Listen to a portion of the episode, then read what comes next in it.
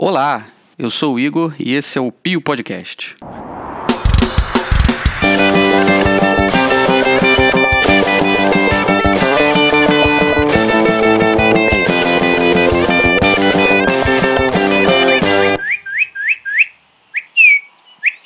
Boa noite, boa tarde, bom dia, onde você estiver. Esse é o Pio Podcast, fazendo excepcionalmente uma segunda edição anual nesse começo frenético de 2019. Na semana passada nós tivemos eu e o Diego com a, com a companhia do Ivan fazendo uma primeira análise dos ministros do governo Bolsonaro.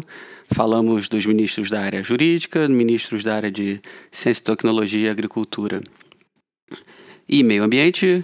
E agora a gente está recebendo aqui o Yuri para falar um pouco dos ministros que são é, que compõem a parte principalmente de articulação política do novo governo e como vai ser a atuação é, desses ministros nessa que é uma área provavelmente das mais espinhosas do nosso governo. Boa noite, Yuri. O que, que você traz aí para gente? Boa noite, Igor. Eu escutei o programa anual de vocês, fiquei tocado, senti saudade.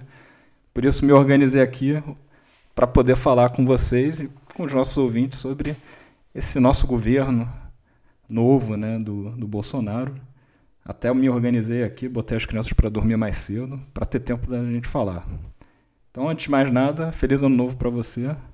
E parabéns aí pelo novo cargo de host. Né? Já que o Ivan sempre foi o nosso host aqui do programa, então você hoje está fazendo as honras da casa. Eu espero chegar aos pés do Ivan como um host apenas mediano desse que é o melhor podcast do mundo. Mas, Yuri, fala pra gente então aí, você vai falar do General Alberto Santos, do Onyx e do Gustavo Bebiano, não é isso? A gente pode começar com eles, né? Porque por enquanto esses são os três nomes que estão ligados mais a cargos da presidência e que são responsáveis pelo que seria a articulação política. Né? Vocês falaram de vários ministros no programa passado, e eu acho que vale a pena a gente falar rapidamente sobre esses, que inclusive ocupam agora né, cargos que antigamente tinham sido, desde o governo Dilma de 2015, tinham sido extintos, unificados na Secretaria da Presidência. Por exemplo, a Secretaria de Governo fazia parte da Secretaria da Presidência. Só que agora o Bolsonaro desmembrou, o que talvez seja até justamente um sinal de que ele não tem com clareza quem vai ser o líder, o articulador político dele. Né? Então vamos começar. Vocês falaram um pouco do Lorenzoni no programa passado, né?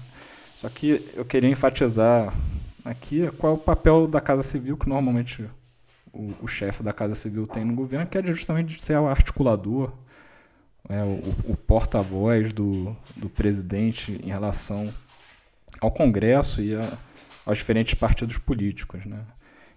E o que a gente tem visto nesse começo de governo é que o Lorenzoni não só está enrolado com vários casos de é, corrupção ou provável corrupção, o que já enfraquecem a autoridade dele, mas também você tem problemas de que ele mesmo, por ser um, um deputado, né, uma história, uma história política de ser um deputado de ba do baixo clero, né, ele não tem uma liderança e um, um respeito dentre as lideranças políticas que esse cargo requer. Né? Então, o que a gente está vendo até agora é uma, uma dificuldade dele articular com outros políticos. Inclusive, ele já cometeu um erro primário, né? Que assim que assumiu o cargo, demitiu todo mundo, exonerou todos os exonerou funcionários da Casa Civil, o que já está gerando sérios problemas para ele, porque você praticamente né, não tem memória institucional, você não sabe, você colocou pessoas lá que não sabem como é que funciona o governo. E só para os nossos ouvintes terem ideia, né, a Casa Civil ela tem uma função importantíssima que é organizar a papelada que vai chegar na mesa do presidente para ele assinar. Então você imagina, né? Turma nova, não está acostumada com a situação, o pessoal tem que preparar os decretos, tem que preparar os documentos, as leis.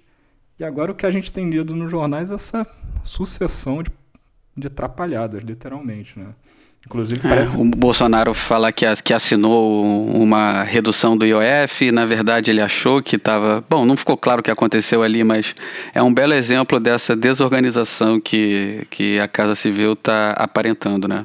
É, exatamente. Inclusive, justamente a Casa Civil, ela que faz essa organização do, dos projetos, da discussão, que vai ser levada para o Congresso. Né? Então você vê que aí já tem o, o, o Onyx Lorenzoni, ao demitir, ao exonerar todos os funcionários da Casa Civil com esse processo aí de, segundo ele, despetização né, do, da Casa Civil, criou mais dificuldades para ele. Né?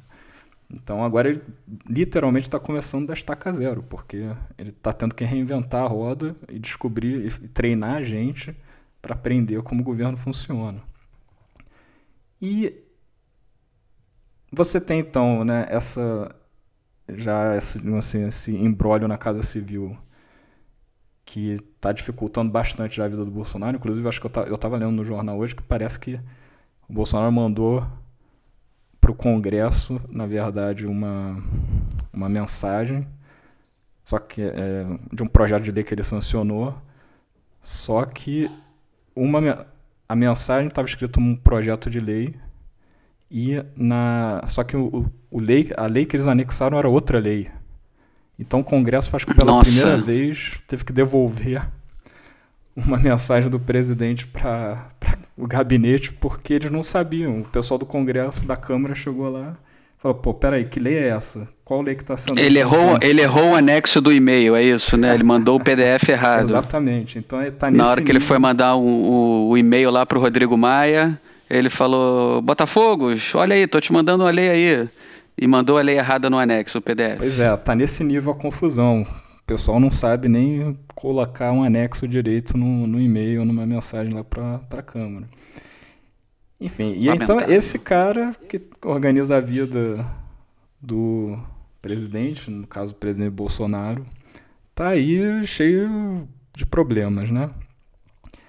E normalmente, assim, não necessariamente, o chefe da Casa Civil também faz articulação política, mas eu tô achando que no caso do do Lorenzoni, ele já está mais preocupado em tentar colocar a casa para funcionar literalmente, né? A casa civil literalmente para funcionar. Aí sobrou outros dois, né? Que você mencionou aí no começo, que é o General Alberto Santos Cruz, que ele na verdade até foi indicado é, meio que de forma meio surpreendente. Inclusive estavam falando com um sinal de que o Lorenzoni tava per perderia atribuições políticas, né, de coordenação política, para ocupar a Secretaria de Governo. E, pelo que parece, né, o Alberto Santos Cruz, que ele é um general que foi comandou missões no Haiti, enfim, tem um, um currículo respeitável. Ele, é, apesar de durante seu período na Haiti parece que esteve envolvido nos casos também de, de violência, enfim, de uso excessivo da força, mas que não, enfim, não, não vamos entrar em detalhe aqui agora, e que teve uma experiência política breve em 2000, desde 2017, ocupando uma secretaria no Ministério da Justiça, inclusive teve é, à frente também da intervenção né, no, no governo do, do estado do Rio de Janeiro, na intervenção do governo federal. E ele ficou com esse cargo da Secretaria de Governo aparentemente para ajudar justamente nessa articulação, já que a Secretaria de Governo tem essa função de fazer articulação com o Congresso, com a Câmara de Deputados e Senados, especificamente. Né? Enfim, aparentemente ele tem uma certa entrada com vários meios políticos, enfim, por ser um general, um, um militar respeitado, mas aparentemente, enfim, pelo menos o que tem aparecido na mídia, ele não tem uma grande experiência política nem um grande é, contato, enfim, intimidade com várias lideranças políticas existentes na em Brasília. Né? O que, por um lado, pode ser bom, porque, enfim, ele não tá. É, não faz parte de nenhum esquemão, né? Mas pode dificultar também nessa, nesse papel dele de articular, de negociar com o Congresso né, a aprovação dessa vasta agenda reformista que o Bolsonaro está colocando aí como carro de frente, né, no, como do seu governo. E aí, por último, tem o, Gustavo Bebiano, que é um, um neófito quase em Brasília, presidente do PSL. Ele é um advogado do Rio de Janeiro que teve a, digamos assim, a genialidade de contratar o Bolsonaro para o seu partido, né, para seu seu candidato naquela justamente no período aí que o Bolsonaro estava procurando um partido para patrocinar a sua candidatura. Bebiano. O, PSL naquela época estava quase vindo como sendo o carro-chefe do Livres, né? Ele ia meio que incubar o Livres ali dentro e aí um, de, de repente o, o partido fez uma aposta no, no, no, Bolsonaro e deixou toda a galera do Livre sem pai nem mãe, né, tendo, sendo obrigado a procurar outros partidos para se candidatar nessas eleições. Né? Muitos saíram pelo Novo, mas é, teve gente do Livre saindo, saindo em todos os partidos. Né? É, exatamente. O, o Livres é, tinha, digamos assim, adotado a, o PSL né, para ser o, o seu partido, e aí o, o Bebiano sacou que o Bolsonaro tinha mais força do que o, do que o Livres. Que visão, né? Que visão é desse visão, cara. Com certeza. É, isso, isso aí é a visão. Né, bom, você, a gente pode criticar o, o Bebiano e o Lorenzoni o quanto a gente criticar, e vamos fazê-lo, mas é precisamos reconhecer a visão desses dois camaradas. Eles pularam no, no, no, barco do Bolsonaro lá atrás, assim. Eles, eles são Bolsonaro before it was cool, sabe? Então é... Essa ah, galera aí, pô, para. O Bebiano, no caso, ele, ele se aproveitou né, do, da briga do Bolsonaro com, o, se eu não me engano, foi o Patriotas, né? Porque era o Patriotas que estava com a negociação avançada, estava tava quase tudo fechado. Só que aí deu um rolo. Agora não lembro se foi o Patriotas ou se foi algum outro partido desse. Pequeno. É, eu lembro que ele estava com muita dificuldade de achar um partido para para sair candidato. Que coisa. Pois é. E aí o Bebiano foi lá e, não, vamos conversar, né? E aí tirou o bilhete grande, né? Da sorte, deu sorte que o Bolsonaro não só foi eleito como, digamos assim, na, no vácuo, né? Criado, fez uma baita fez uma bancada, é, enorme, bancada né? Gigantesca, assim, acho que é, tava lendo os meus colegas trabalham com congresso, enfim, é, acho que nunca teve um crescimento de bancada tão grande quanto do PSL, de um partido nanico, com menos de cinco deputados. Na eleição passada foi para 52, assim, é uma coisa, um crescimento de mil por Um fenômeno. Assim, um fenômeno. Então, a, é, o Bebiano como um prêmio quase, né, de, não um prêmio de consolação, mas um, um prêmio de, por esse, essa visão, ganhou a Secretaria da Presidência. A Secretaria da Presidência, muito, atualmente, muito se parece com a Secretaria de Governo, porque, como eu mencionei, elas tinham sido é, fundidas em 2015 pela Dilma. Então, assim, você lê ali um decreto com as atribuições da Secretaria de Governo, da Presidência, elas são praticamente a mesma coisa. Só que o que tem sido ventilado aí na, na imprensa é que o, o Bebiano não ia ficar tanto com a parte da articulação política, que seria o ficaria a cargo do Santos Cruz, do general Santos Cruz, mas ele ficaria responsável pela tocar um plano de, é, de parcerias público-privado, né? Então tentar ser um, uma espécie de lobista do governo para ir falar com o setor privado para atrair investimentos é, em infraestrutura, enfim, em diversas áreas. Né? Então, até em relação também a potenciais privatizações. Então, o Bebiano teria essa função que, enfim, seria relevante, mas que não estaria diretamente ligado à articulação política, mas não se sabe né, se, o que, é que vai acontecer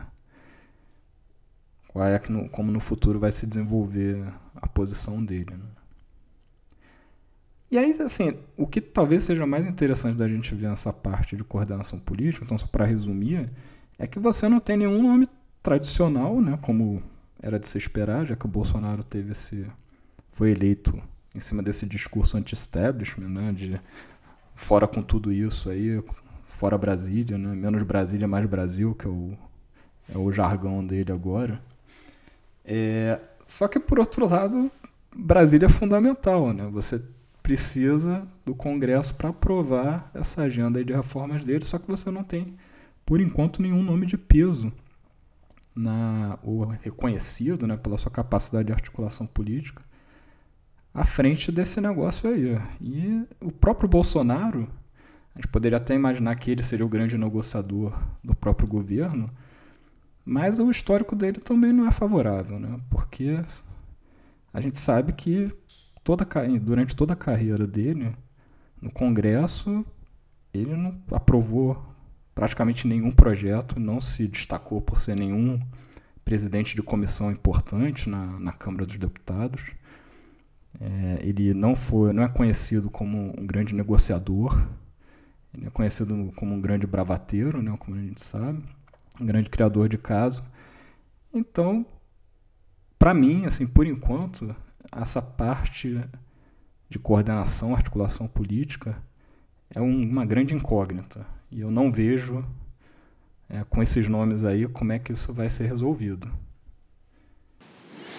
É, eu acho que o Bolsonaro sim é um cara que não tem é, não tem o menor jeito que, que sabe fazer articulação política. É, ele pode até nos surpreender sendo um baita articulador, mas vai ser uma surpresa para todo mundo, inclusive para quem está próximo dele. E o, o que eu acho que isso pode acontecer é ele acabar não dando importância a essa parte da, da articulação política. E a gente sabe muito bem o que, que acontece no Brasil com um presidente que não presta atenção com, com a sua articulação política. Né? É, recentemente, foi a gente, se a gente pudesse resumir o que, aconteceu com a Dilma, é, ali no, no, nos episódios finais ali pré do impeachment, ela perdeu justamente essa articulação política. É, um dos últimos das últimas cartadas dela foi tentar colocar o Temer é, de todos os nomes como para fazer a, articulação política e, é, e isso cobrou seu preço para ela sob a forma de impeachment logo depois. Assim, obviamente que não, não é que não, não, não acho que vai acontecer o impeachment do Bolsonaro, mas é, não vai fazer bem para o governo dele perder essa, é, essa articulação política, não ter uma, uma, uma visão para essa, mesmo que ele não saiba fazer, se ele tivesse uma visão, entendeu? Se ele pudesse chamar um desses três nomes aí, seja lá que, qual deles ele escolher, e falar, ô fulano, tá ok, eu quero isso aqui, eu quero. Ele acha que ele nem isso ele sabe fazer, ele deve chegar. Ele deve chegar e, e, e perguntar se já, já, já, já mandou pro, pro, lá para o Congresso o decreto das armas, ou já mandou, já mandou é, confiscar o kit gay, ele vai fazer essas, essas, continuar com essas bravatas dele. E eu acho que ele não vai dar a atenção que a articulação política é, merece. E a articulação política não tem vácuo, né, cara? Se ele não fizer, alguém está fazendo. Pois é, e, e, eu acho que justamente você fez o paralelo com a Dilma, né? Eu acho que outro paralelo importante tem várias, várias similitudes, né? É, similaridades é, é, com o próprio Collor, né? O Collor ele também é, fez um, um, governo ignorando lideranças partidárias, ou pelo menos políticos de peso, né? Porque no governo Bolsonaro você tem vários ministros que são políticos, mas que não são lideranças partidárias. E o Collor acabou tendo que, enfim, caiu no, no colo do, da época do, do PFL, dos democratas, que tinham uma bancada é, relativamente grande, para tentar dar uma ancorada no Congresso no governo dele. Só que foi tarde demais, né? A Dilma, a mesma coisa. Enfim, o próprio PT, o primeiro governo do Lula, né, que tentou fazer, enfim, um, uma negociação a varejo, né, é, com o Congresso ser uma base sólida, acabou se rendendo no Lula 2, né, ao a fazer uma aliança com o PMDB, mais formal. Inclusive, isso foi uma das coisas que deu origem ao mensalão, né? Você ter que lá dar uma mesadinha para os partidos votarem é, com o, o, governo. Então a gente tá aí nessa incógnita, por exemplo, está muito confuso ainda, porque até agora não está claro quem vai ser a liderança do governo, tanto na Câmara quanto no Senado. Você imagina que até articulações, assim, lideranças políticas, pelo, é, naturais talvez, sejam os próprios filhos dele.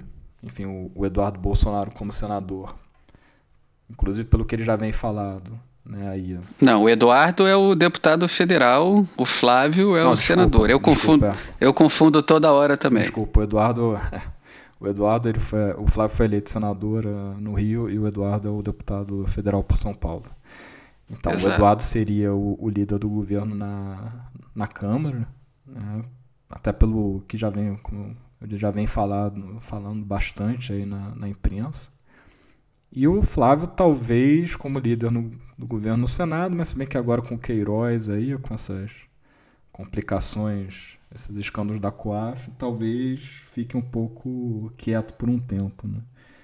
Então, é, eu não estou vendo aí né, como que você vai. como que o Bolsonaro vai articular isso. Eu acho que, inclusive, uma coisa interessante, né? se a gente vê essa falta de, de articulação até se mostra mais evidente pelo fato de que ele não tem ainda um, um secretário de comunicação oficial. Sim, sim, uma posição muito fundamental aí que essa semana a gente teve uma indicação aí, um nome forte sendo ventilado, mas não está nada certo, né? Pois é, e, e, o secretário de comunicação é o cara que organiza a mensagem do governo, né? Então, é, não é um cargo desprezível. E você vê o fato da.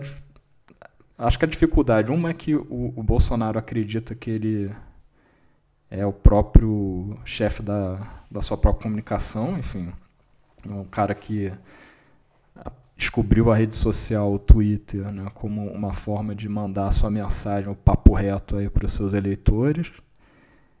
E, mas por outro lado, você não tem uma coisa coesa, né? Então cada um fica falando uma coisa, cada um acha uma coisa, enfim. E aí ele tem que ele promete aí, diz que está aberto a oferecer base para os Estados Unidos, aí os militares falam, não, que isso? Peraí, ninguém falou isso aí, não. então, é, é... Cara, você oferecer uma base para outro país sem o país pedir é, é, é, surreal, assim. É uma, uma coisa é os Estados Unidos fazer um comentário e você responder de forma positiva. Outra é os Estados Unidos não pedir e ele oferecer uma base. Oh, quer fazer uma base aqui? Não, meu amigo, o seu Trump.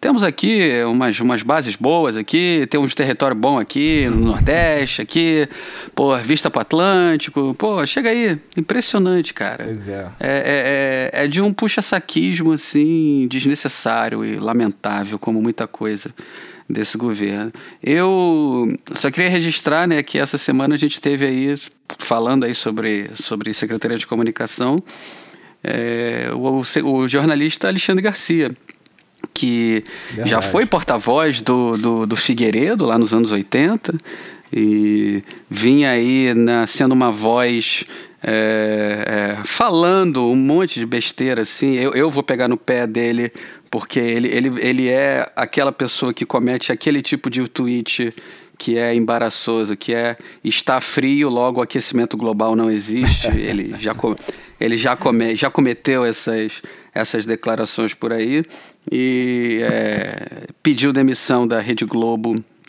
é, recentemente. E no dia que saiu o desligamento dele da, da, da Globo, já, já, já começou forte o, o burburinho que, que ele ia se, se juntar ao, ao governo Bolsonaro. Eu achei que fosse acontecer logo depois. É. Mas é, não aconteceu. O, o Jair pode estar cometendo aí com a comunicação é, o erro que ele parece estar cometendo com a articulação política, né? Achar que não é importante, achar que tudo bem, ah, isso aqui.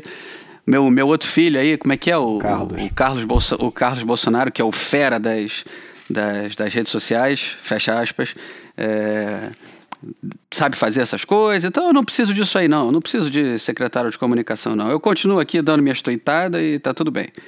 E provavelmente ele esteja cometendo é, esse erro também, né? Que tá cedo, a gente tem. Que dia hoje? Quando a gente grava aqui, a gente tem 13 dias só de, de, assim, de governo Bolsonaro. É, é, a gente tem que adotar assim, um, uma data, dizer quando que esse programa está sendo gravado. Hoje é dia 13 de janeiro de 2019. E faltam quantos dias para o governo Bolsonaro acabar? É. Bom, ou. ou é, eu, ou, eu, ou eu faço 365 vezes 4 menos 13, ou, né, ou a gente joga no ar aí, tem a porque. Conta lá no Twitter, né?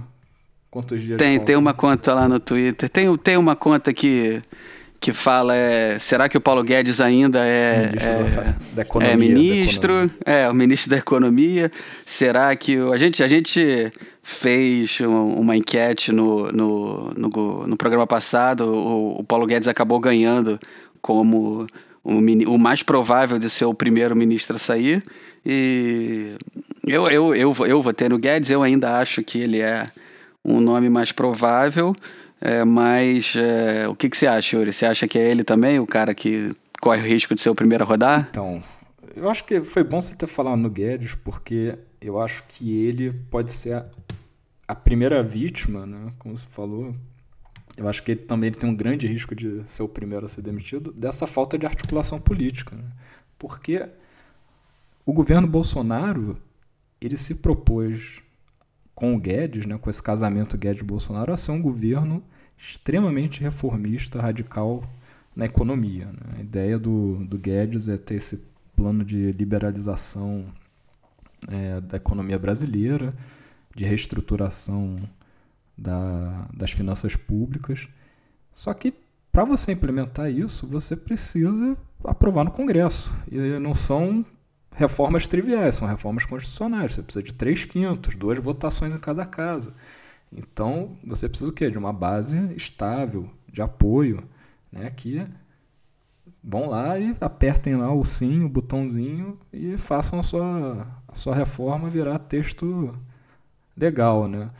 Então, o que que acontece? O, o Guedes é um cara que por si só também não vai é, ser um líder dessas negociações, porque a gente já viu aí não só as primeiras declarações dele, já como ministro da Economia, mas como é, o passado dele mostra é um cara cabeça quente, é um cara é, arrogante em vários sentidos, é, que não é, digamos assim, aceita ceder, como ele até já falou agora aí na reforma da Previdência, ou a gente faz uma reforma direito ou é melhor não fazer nada. Então, assim, se ele for o cara que vai tocar as próprias reformas, que vai negociar com o Congresso, ele vai rodar, assim, porque não é, vai... Essa, declara essa declaração aí da, da reforma direita ou nada, né? Ela teria sido dita em resposta a uma declaração do Bolsonaro dizendo que ele queria uma reforma que fosse possível de passar. E o Paulo Guedes teria dito que ele quer uma reforma direita, uma reforma que realmente mexa aí na, nas estruturas de, de todas as estruturas de, do governo que realmente reduza é, o déficit, que mexa na, na, enquanto o, gover o governo tem que gastar. Isso mostra aí um, um clash de, de, de visão nada desprezível entre essas duas figuras, né? Assim, a diferença entre o que o Paulo Guedes quer e o Bolsonaro quer, pelo menos por essas duas frases soltas, não poderia ser mais gritante, né? Pois é, o Bolsonaro justamente tinha pedido, vamos fazer uma proposta de reforma realista, né? O que foi, digamos assim, uma mensagem para o Guedes, não, vamos tentar achar um meio termo aí, vamos baixar as nossas demandas um pouco, e o Guedes falou, não, não, peraí. O Guedes quase, quase poderia ter falado, eu fui eleito para fazer uma reforma direito, né? Sim, sim. Eu, eu, eu, tenho até dúvida se, se a agenda até que ponto a agenda reformista é do Bolsonaro ou se foi algo que ele ao longo da campanha percebeu que precisava abraçar para ele ser aceito por uma é, por um, pelo, pelo mercado, por essa entidade mágica e etérea chamada mercado. Assim. Eu não vejo o Bolsonaro realmente preocupado com uma agenda é, reformista por si só. não, não vejo ele ciente da, da, do valor e da importância de ter uma agenda reformista. Eu acho que ele pegou assim, ah, o PT é meio contra isso aí, o, o PIB do Brasil meio que quer isso aí, é melhor eu ficar a favor disso aí. Eu, na minha visão, esse foi o cálculo que o, que o presidente fez, né? Mas é, o fato é que ele está, é, ele abraçou essa reforma é, reformista desde a campanha e está meio que na mão do Paulo Guedes é, fazer as coisas, vai precisar passar pelo Congresso e a parte principal aí que para isso acontecer, que é a articulação política, pelo que a gente está falando aqui já há meia hora, não tá com cara de que vai sair de maneira fácil, né?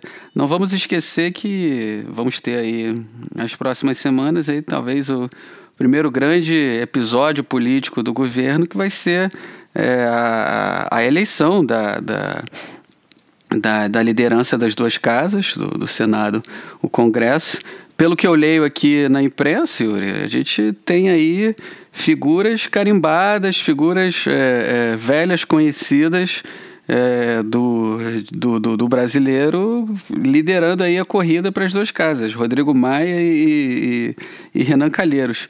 Como é que você vai ter um governo batendo cabeça na articulação política e do lado de lá o Messi e o Neymar da articulação política, assim, porque se tem gente que sabe fazer esse negócio são esses dois, né, cara? Renan Calheiros principalmente. Não, pois é. E, e eu acho que até a, a, questão do Rodrigo, o Renan Calheiros eu acho que está um pouco mais garantido, porque enfim, o Senado são é, bem menos gente, né? Você precisa de são 81 senadores. É, teve uma mudança, é, só renovou, é, você renovou dois terços agora, então você ainda tem ali um, um grupo das antigas e, e, foram reeleitos alguns senadores também. E o Senado tem aquela coisa mais colegial, assim, porque é menos gente, né? Então o pessoal se conhece mais, bate papo mais, enfim. Então acho que o Renan ali ele consegue, ele consegue ser reeleito. O Rodrigo a probabilidade é alta, Rodrigo Maia, né? mas eu acho que ali está começando a pipocar várias outras candidaturas. Agora, eu li no, no jornal que o Ricardo Barros, que é o, o antigo ministro da Saúde do PP, lançou uma candidatura avulsa também. E o PP é um dos partidos do Centrão que, em tese, estão apoiando o Maia, mas que com essa candidatura aí do, do, do Barros pode rachar um pouco alguns votos. É, você tem aí umas pessoas tentando aventar uma candidatura além do Freixo na esquerda, mais alguém ali talvez do, do PSB, do PDT. É, no próprio, na própria direita ou extrema direita, não sei se vai aparecer mais alguém além do próprio Barros, né? Então você pode ver aí tem uma fragmentação na última hora com essas candidaturas avulsas, né? E forçar um segundo turno. Né? Então vamos, vamos ver, pode ser até para o PSL. Talvez alguém lá é, lance candidatura própria. Até o próprio Kim, né? O Kim Kataguiri lá vai ser candidato, concorrendo com o próprio Rodrigo Maia, do próprio partido, do, dos democratas. Então, acho que o Rodrigo Maia ele consegue, mas vai ter mais problemas. Mas de qualquer maneira. É, mas também é um, é um, pouco, é um pouco mais difícil, né? A, a, a, missão ali na Câmara, até matematicamente, né? Como você começou a falar. Eu, eu, eu tô contigo, assim. Eu acho até que pode ter segundo turno, mas eu acho que ele acaba levando. Uhum.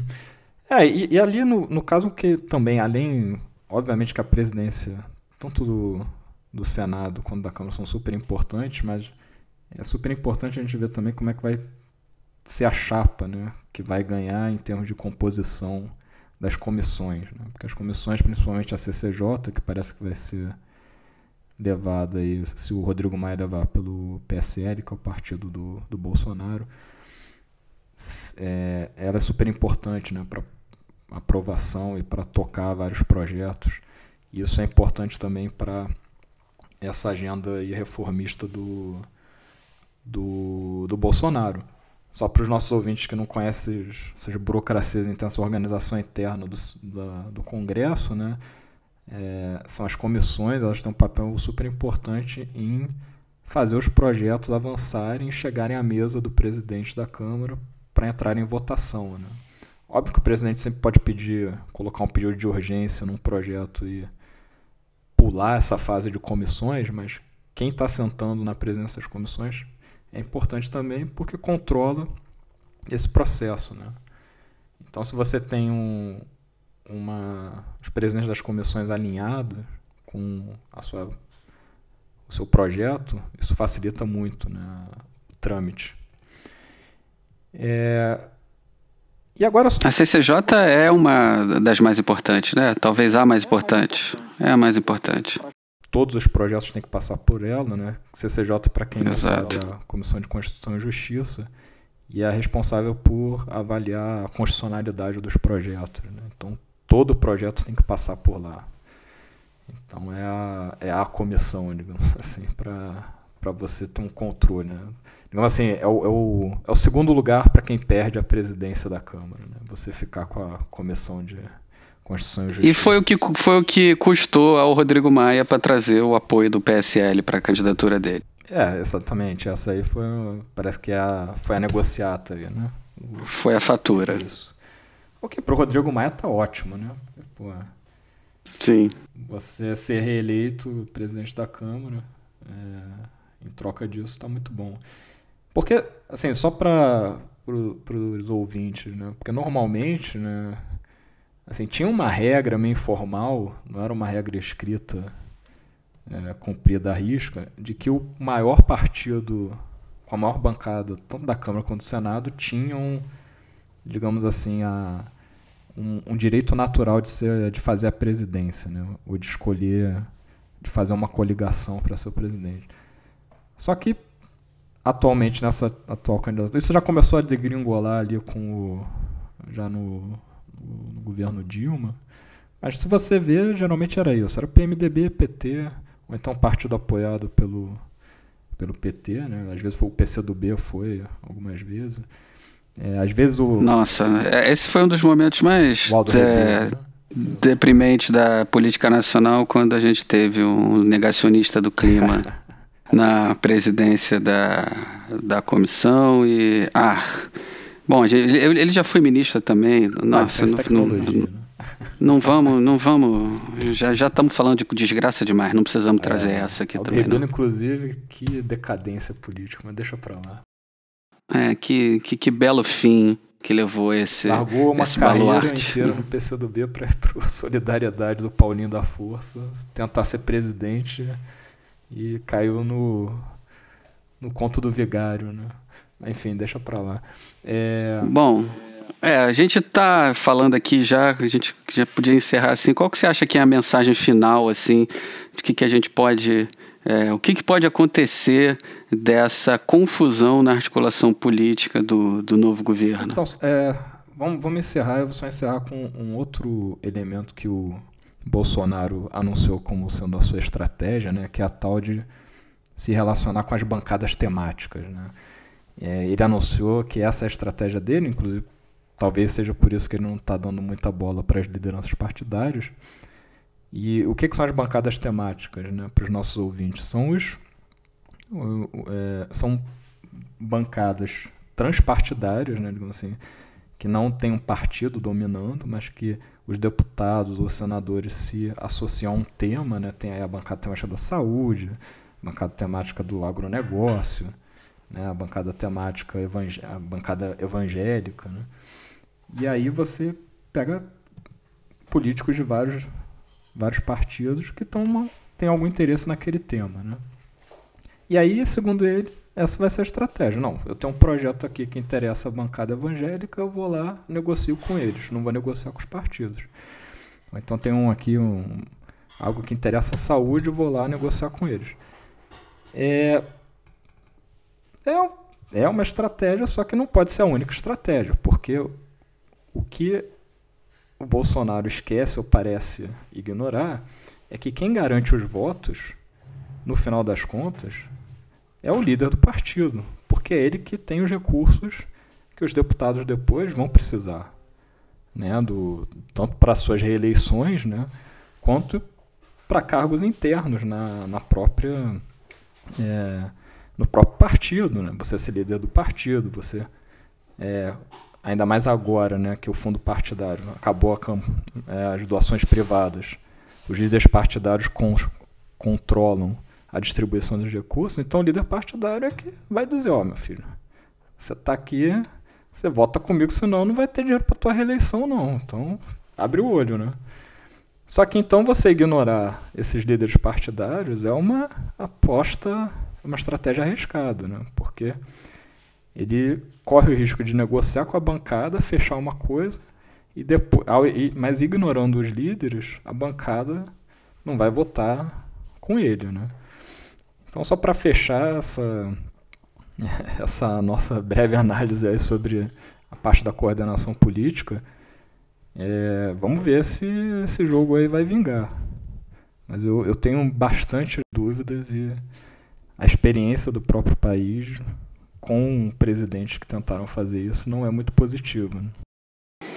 É, me parece uma estratégia que depende muito de você ser bom em articulação política, né? Então que não é o que a gente está vendo aqui. Pois é. Enfim, vamos ver. Pode ser que tenha um ajuste de curso é, nos próximos meses aí bem rápido, quando o Bolsonaro cair na real e ver que governar não é só mandar uns tweets e fazer essas bravatas dele, que ele vai ter que ter a gente mais organizada e séria é, no governo. Então, talvez pode ser até que a gente veja aí uma reforma ministerial mais rápido, pelo menos essa parte política mais rápido do que a gente imagina. Né? Bom, quando ela acontecer, o Pio vai estar aqui é, pelo menos uma vez por ano para a, analisar. E nós recebemos reclamações na semana passada que o episódio tinha que ficar por volta de 40 minutos. Vamos cumprir é, o, o, o, que, o que a gente acabou combinando. Então, estamos aí por volta de 40 minutos para você aí que está correndo, malhando, cozinhando. Esse aqui, eu espero que o podcast tenha é, é, durado aproximadamente o tempo que você passou na cozinha e você agora volte para a sala com o seu prato feito e vai ver alguma coisa legal no Netflix. Ah, peraí. Você tem, você tem. Claro, mas peraí, antes Diga. de terminar, a gente tem que ter a dica. Eu fiquei, passei aqui um ano selecionando as minhas dicas, pô. A gente... Então, agora, você que cozinhou nos 40 minutos, agora vai, vai chegar o Netflix. Se você não sabe o que ver, você vai seguir a dica do Yuri. Diga aí, Yuri. Pode, não, eu fiquei pensando bastante. Não precisa ser Netflix, não, mas não precisa qualquer ser dica. Eu vou, na verdade, eu vou indicar um livro que eu li e realmente mudou a minha visão sobre várias coisas. Chama. Na verdade, foi uma dica do Ivan para mim, então eu estou roubando a dica dele. É, que se chama I Contain Multitudes, que é um, é um livro de um jornalista científico chamado Ed Yong, que fala, digamos assim, atualiza né, toda a evolução dos estudos sobre bactérias é, mais recentes, enfim, e que abriram várias novas frentes de, de pesquisa científica que vão da evolução à medicina, à biologia, que é super legal. Basicamente, enfim, a visão de que as bactérias é, têm um papel muito mais relevante no nosso funcionamento biológico, mas também na nossa evolução é, ao longo do tempo e que tem um papel extremamente ignorado e que a gente precisa rever e repensar o, o papel das bactérias, né? já que a gente trata elas geralmente como inimigas e como algo patogênico, né, que causa doença. Então eu recomendo você, se você quer uma leitura também legal, porque é um cara que escreve super bem, Ed Young, I Contain Multitudes, não tem português, então vai ser o título em inglês mesmo. Mas vale a pena. Procura aí no, no, na sua livraria digital ou na sua livraria perto de você, se existir ainda alguma, né? Bom, bem feito pro Ivan, que não apareceu no podcast, perdeu a dica dele pro, pro Yuri. A minha dica é um documentário que eu. É um documentário de 2016, mas eu só assisti recentemente.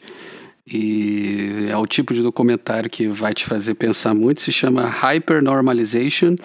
É um documentário da BBC é, de um diretor chamado Adam Curtis. E, é bom, ele, ele se, se propõe a ser uma, uma análise desses nossos tempos de fake news, Donald Trump, uh, uh, Brexit, Jair Bolsonaro, embora que em 2016 ele não estava com Jair Bolsonaro na cabeça, mas eu acho que se aplica muito bem.